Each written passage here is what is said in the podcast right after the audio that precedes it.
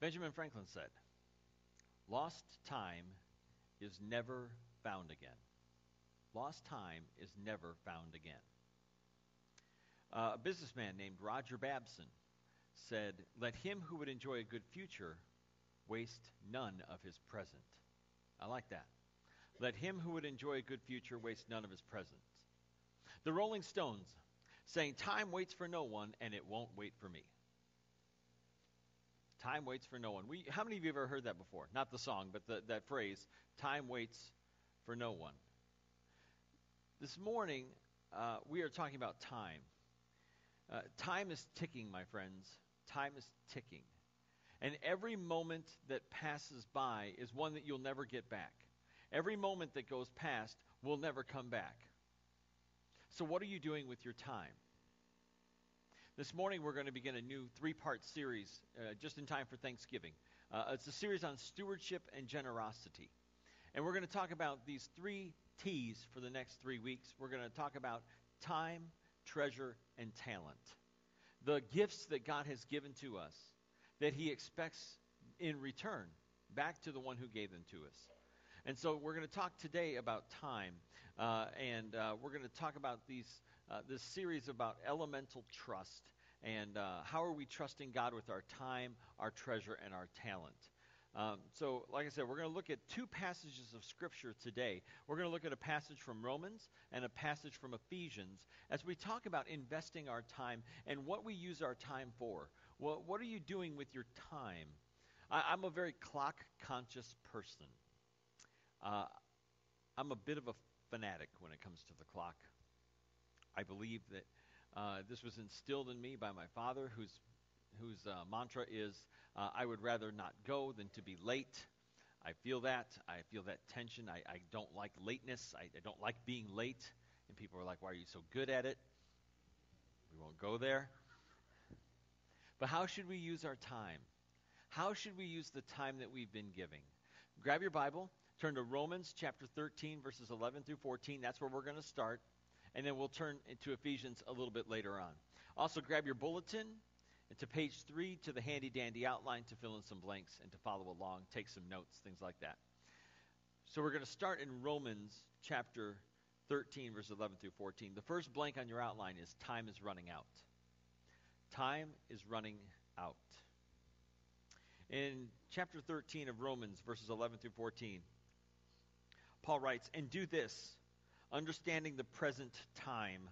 The hour has come for you to wake up from your slumber because our salvation is nearer now than when we first believed. The night is nearly over, the day is almost here.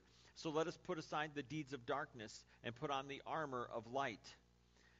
Let us behave decently, as in the daytime, not in orgies and drunkenness, not in sexual immorality and debauchery, not in dissension and jealousy Rather, clothe yourselves with the Lord Jesus Christ and do not think about how to gratify the desires of the sinful nature. Paul was writing to the church at Rome, and he was telling them about how they were to live as followers of Jesus Christ. What kind of lives were they to live, uh, knowing about the coming day of the Lord? That, that's what he was talking about, that the day of the Lord is coming. The day when Christ returns was near. This is 2,000 years ago. He says, The day of the Lord is coming. The time is near. Time is running out. Look at verses 8 through 10 first, uh, because in verses 8 through 10, he talks about uh, this law of love and, and loving your neighbor. So he says, Let no doubt remain outstanding except the continuing debt to love one another. For he who loves his fellow man has fulfilled the law. The commandments do not commit adultery, do not murder, do not steal, do not covet, and whatever other commandments there may be are summed up in this one rule love your neighbor as yourself. Love does no harm to its neighbor, therefore, love is the fulfillment of the law. So he talks about how important it is to love one another. And I think uh, whether it's in the church or it's your neighbor who lives next door, or it's your neighbor who lives across town, it's your family, your friends, uh, we are to love our neighbors as we love ourselves. We are to love the people in our lives. And I think this is especially true when it comes to the church. We need to be loving each other, uh, helping one another, encouraging one another, bearing with one another, praying with one another. We'll talk about that in just a little while. we need to be loving our neighbors as ourselves. And in light of this, we get to this passage that we just looked at in verses 11 through 14. If we love our neighbors, we fulfill the Old Testament laws that deal with other people. Paul switches gears and then talks about living in the light. So these two things go hand in hand loving our neighbors and living in the light. And in fact, this is pointed out for us in 1 John chapter 1 verses 5 through 7. I want to read that for you. It's up on the screen. This is the message we have heard from him and declare to you. God is light. In him there is no darkness at all. If we claim to have fellowship with him and yet walk in the darkness, we lie and do not live out the truth. But if we walk in the light, as he is in the light, we have fellowship with one another, and the blood of Jesus, his son, purifies us from all sin. So, how do we live in the light? How do we live in fellowship with one another? How do we live in fellowship with God? How do we live in the light? We have nothing to do with the deeds of darkness. He says we put away the deeds of darkness. If you want to be in the light, you got to do away with the darkness. Uh, we have to put on the armor of light, as Paul says. We need to be very careful how we live as Christians. The world is watching us, and the return of Christ is near. Jesus is coming again. How will he find us living when he arrives? How will he find us living when he returns? Are we living as children of light? Are we living in the light or are we living in the darkness? Are we embracing the light or are we living in darkness? The return of Jesus is near. Look at verse 11 then, then again at, of Romans 13. Do this, understanding the present time, the hour has come for you to wake up from your slumber, because our salvation is nearer now than when we first believed that every day is another day closer to the return of Christ. So, how are we living? We need to evaluate how are we living. Are we living in the darkness or are we living in the light? Are we living in fellowship with the Father or are we not living in fellowship with the Father? Are we sleeping? Are we slumbering? Or are we awake? These are the questions that we have to deal with, that we have to answer as far as our walk with God, as far as our walk with Christ. Are we living in the light? Or are we uh, living in the darkness. So, what are the deeds of darkness? Paul lists them. He lists three pairs of dark deeds. Uh, the first is orgies and drunkenness. The second is sexual immorality and debauchery. The third pair is dissension and jealousy. These three pairs of sins are to be understood together. They go together. Um, so, like the first one, the first pair uh, had to do with the Roman god Dionysus. Dionysus was the god of wine and debauchery. Okay? And so uh, they would have these wild orgies and these drunken parties. Uh, the Romans would. They'd have these wild drunken orgy parties uh, in order to celebrate this God. This was their act of worship. This is the act of worship that they participated in to the Roman god of Dionysus, the god of wine. So they have these, uh, would indulge in every sinful activity under, under the sun as an act of worship.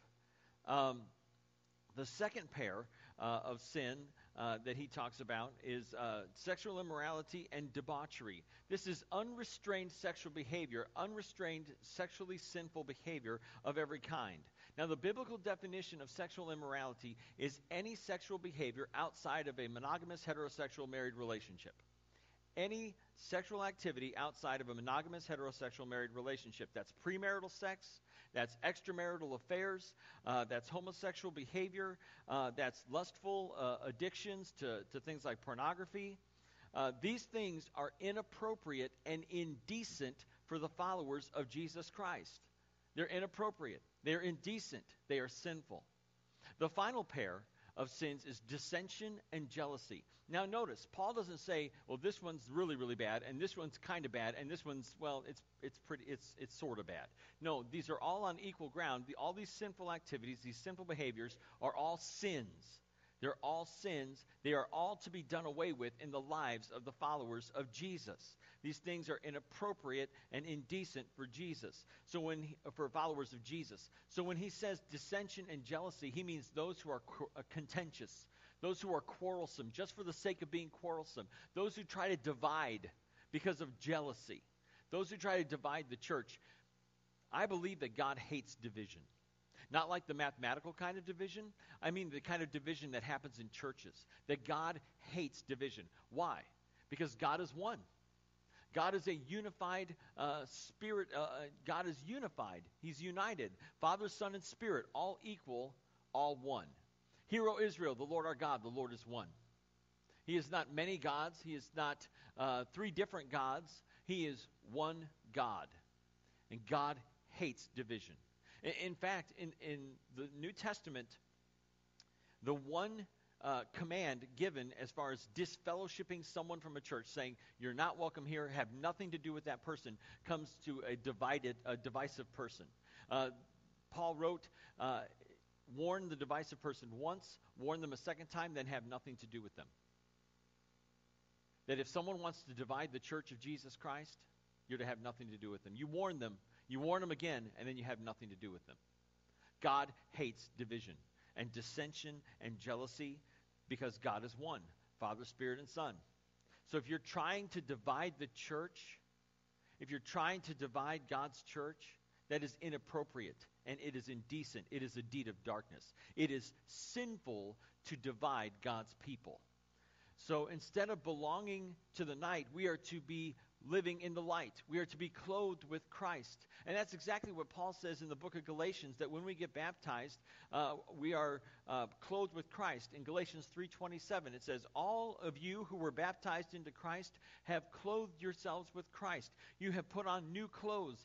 Uh, you have been given new clothes. The old clothes of sin are done away with. We take off those old clothes because we are putting on Jesus." We are putting on the new clothes of Jesus Christ. We are different. We are wearing different clothes now.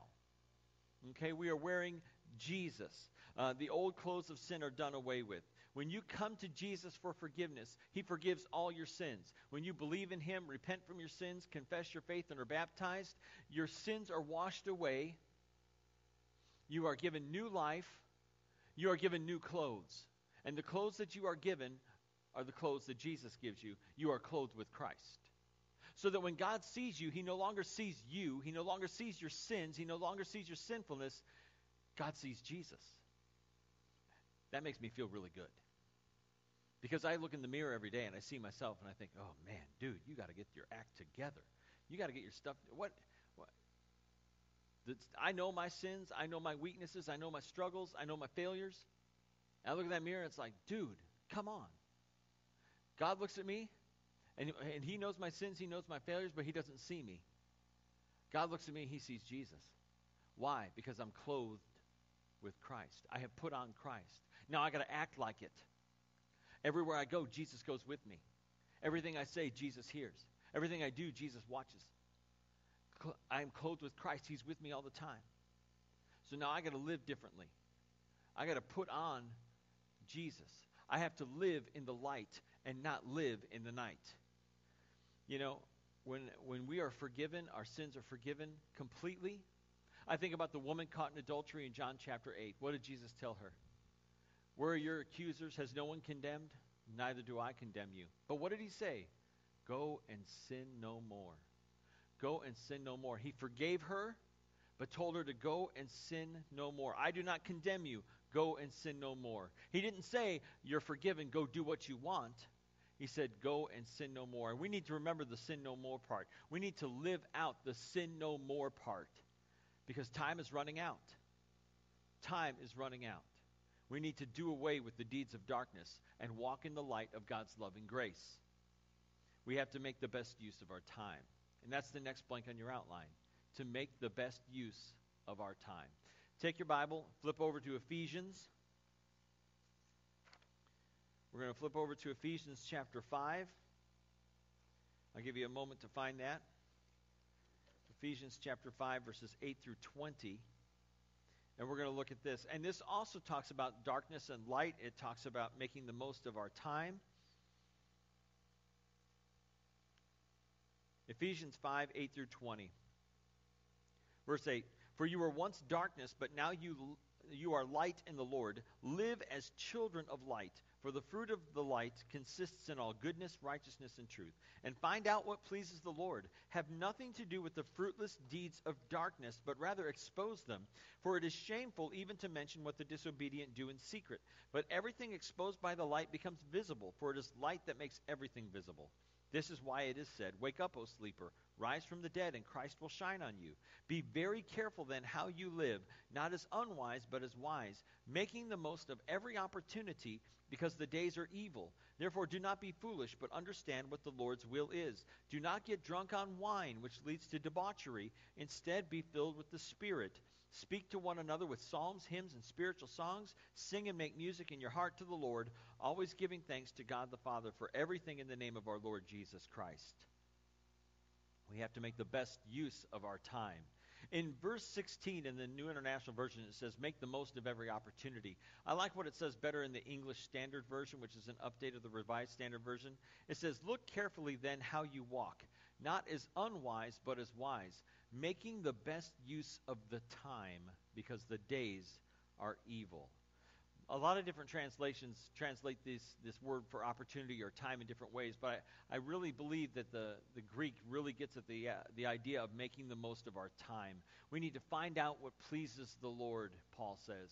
Find out what pleases the Lord. Have you ever thought about that? What it means to please God? What it means to please the Lord?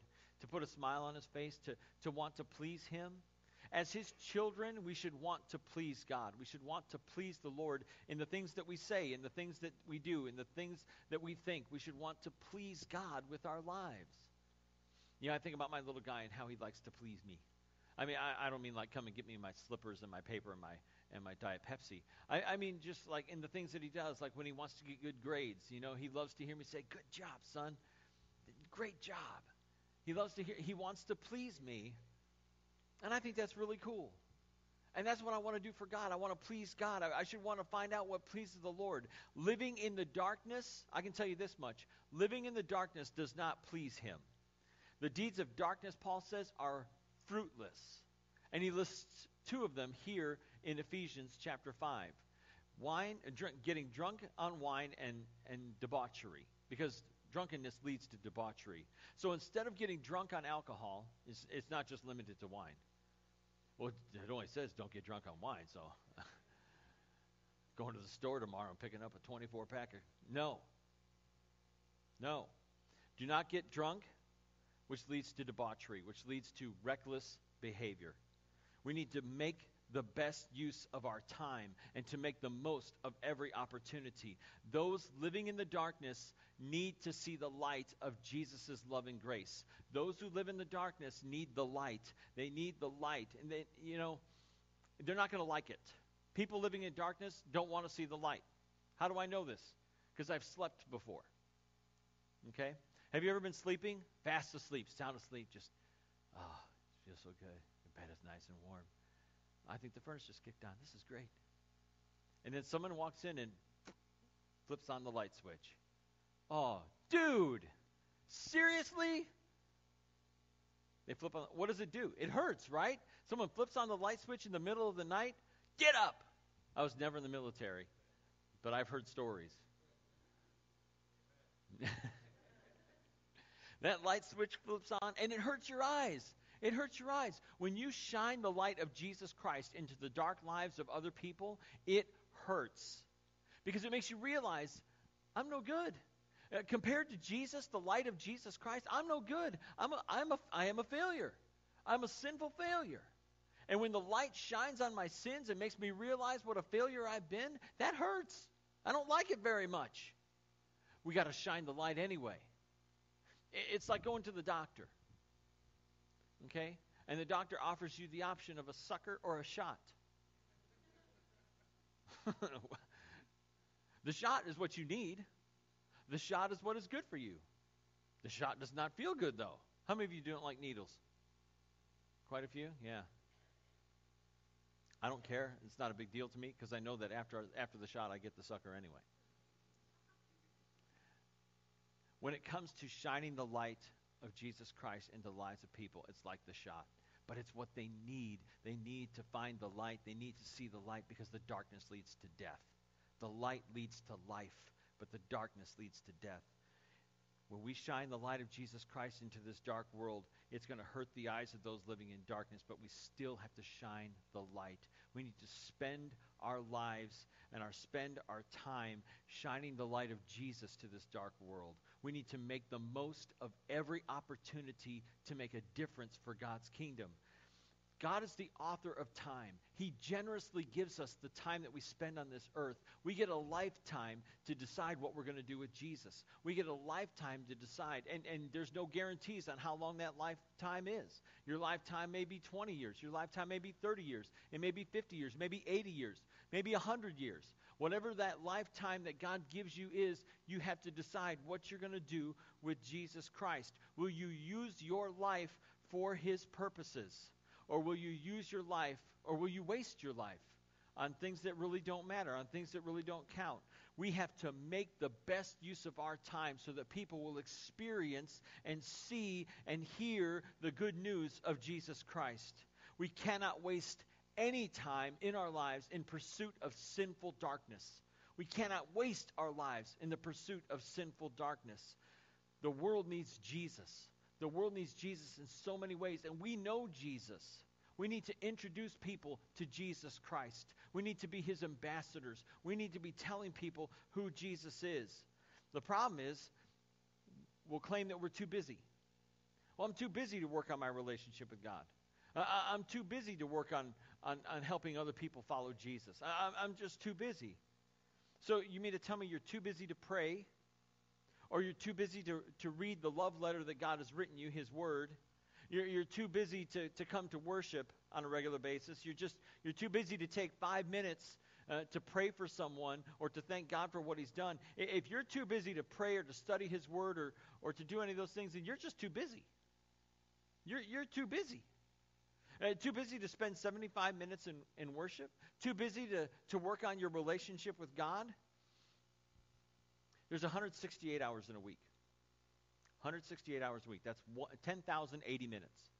If, if, you know, we'll talk about, at offering time, we'll talk about our tithes, giving a tithe, 10% of our, off, 10% of our income to Jesus uh, as uh, a way of saying thanks and a way of saying that I, I trust you, God, with my income. But we'll never talk about our time very much. We don't talk about that very much.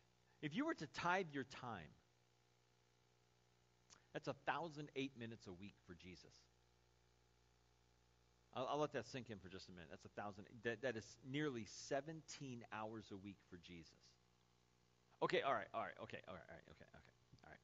We'll, we'll, we'll subtract out uh, 40 hours a week for work. We'll subtract out 56 hours a week for sleeping because you got to sleep, right? So we're gonna we'll subtract the 56 hours a week for sleeping. Uh, that's an average of eight hours a day. So now we're gone from 16.8 hours to 8.8 hours. Okay. Uh, we'll subtract the 40 hours out for working. So now we're to we're gonna subtract that out a little bit. Even though you can redeem that time a little bit and tell your coworkers about Jesus or read your Bible on your lunch break, we won't go there. Okay, so now we're down to 11 hours a week. So after subtracting out time for sleeping, time for working, we're down to 11 hours a week. Uh, we'll, we'll give you three hours a day for meals. We'll take out the three hours a day for meals.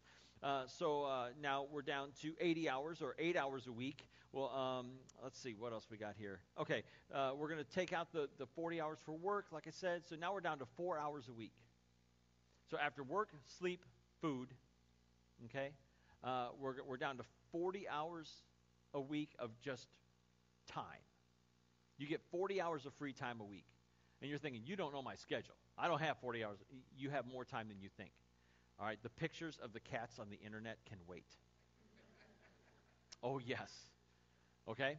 So, we, oh, oh, folks, folks, we waste so much time. Do we not? We waste so much time. Two words Facebook. That's all I'm going to say. And, and I do it too. I do it too. That's how I know you're wasting time on Facebook, because I'm wasting time on Facebook too. Okay? So, I know. I, I know. I, I know. We waste so much time. So, we're down to four hours a week 75 to 90 minutes for worship, and you're hoping for 75, I know. But we're at 75 to 90 minutes, so that's an hour and a half uh, here at church on a Sunday. So now we're down to two and a half hours a week. If you go to Bible study too, that's another hour and a half. Now you're down to an hour. An hour a week for Jesus. An hour a week outside of Bible study, outside of worship, an hour a week. That, that works out to literally eight minutes a day. Eight and a half minutes a day for Jesus. Can you give Jesus eight and a half minutes? I mean, We'll give eight and a half minutes to a lot of different things, won't we? We'll, spend eight and a half minutes waiting in line at the bank. What can you do in that eight and a half minutes you're waiting in line at the bank? Lord, I just want to thank you the fact that I can stand in the bank and I have money to put in this bank. Lord, I want to pray for my friend who's having a hard time. Lord, here's a great one, okay? It's suggestion. Just suggestion. Lord, I want to pray for my minister. Seriously, dude, this guy needs prayers. I'm not even kidding. Lord, I want to pray for my family. I want to thank you for my family, and I want to pray for my spouse. You will find that if you pray for your spouse, instead of complaining to your friends about uh, your spouse, if you if you pray to God about your spouse rather than complaining to your friends about your spouse, your spouse will be a lot different. And it's not going to be your spouse being different, it's going to be you that's different. Because your attitude toward them is going to be different. Pray, talk to God about your spouse, not your friends. That's free. Okay, that's just a free one. That's not in the notes. Um, but here's the thing God doesn't want four hours a week. God wants your heart. He wants your whole heart in full devotion and sold out commitment. Jesus didn't die on the cross so that we could punch a clock for him. Okay, it's not about punching a clock. Okay, I came in, swiped my card. I'm leaving, swipe out. Okay, that's 75 minutes. I got to do an extra. I got to do another uh, two and a half hours for Jesus this week. I'm going to swipe my card when I read. It's not about punching a clock for God. It's not about keeping track of the time that we. It, God wants it all. He wants all of our time. He wants all of our hearts. He wants all of our souls. He wants all of our strength. He wants all of our mind sold out in love for Him. He reached out to love and eh, he reached out in love to us. He reached out in love so that we could be saved, so that we could be forgiven, so that we could go to heaven. And now he wants us to be sold out to him. He doesn't want our excuses when it comes time, uh, when it comes uh, to, to, spending our time. He doesn't want our excuses. Uh, you know, and that's what we do. We make excuses. And, and, and we'll say, well, I got to do this, and I got to do that, and I got the cats, they're on Facebook. I got to do this. No, you don't. We got to give our time to Jesus first. We got to give our time to God first. He's the one who's given us the time. He wants it back. You know, it is so easy to justify the thing, the time that we spend doing things like, you know, our time with our family. But again, it's not as easy to justify our time when we're wasting it. And it's not just Facebook. It's not just pictures of cats on the internet. It's sports. Oh, so guilty. So guilty the amount of money and time I have spent invested in the Notre Dame Fighting Irish football team. So guilty. And never mind the team from Green Bay or that Southside baseball team that I love so much. I have wasted so much time when I could have been investing that in the kingdom. And I understand we need recreation, we need to relax, we need to we need I can relax when I get to heaven. I can rest when I get to heaven. Until then, I need to be busy. I need to be working for Jesus. You're like, Sean, you do. You work here. Do I work at it with all my heart? Do I work at it with all my soul? Do I work at it with all my strength? There are times I don't. I'll be honest. I need to do better. And so do you. We all need to do better because the days are dark, but the night is almost over, and Jesus is coming soon. That's heavy stuff, right? So here's my challenge for you today evaluate your time. What are you doing with the time that God has given you? How are you spending your time? Are you making the most of it or are you wasting the time? Are you making the most of every second, of every minute, of every hour, of every day? Or are you wasting your time? I don't want to think of my time as a waste. You know, we waste such a great deal of our time. We need to evaluate how we're spending our time. It is so easy to just bebop through life and whatever happens, happens. That's all good. You know, just kind of take what comes and that's no big deal. We need to be careful how we are living because the world is watching and the world is living in darkness and they need the light of Jesus. We are only given so much time. So the challenge today is to prioritize your time, to use it wisely, to make the most of your time, and to make it count for something eternal, something like heaven.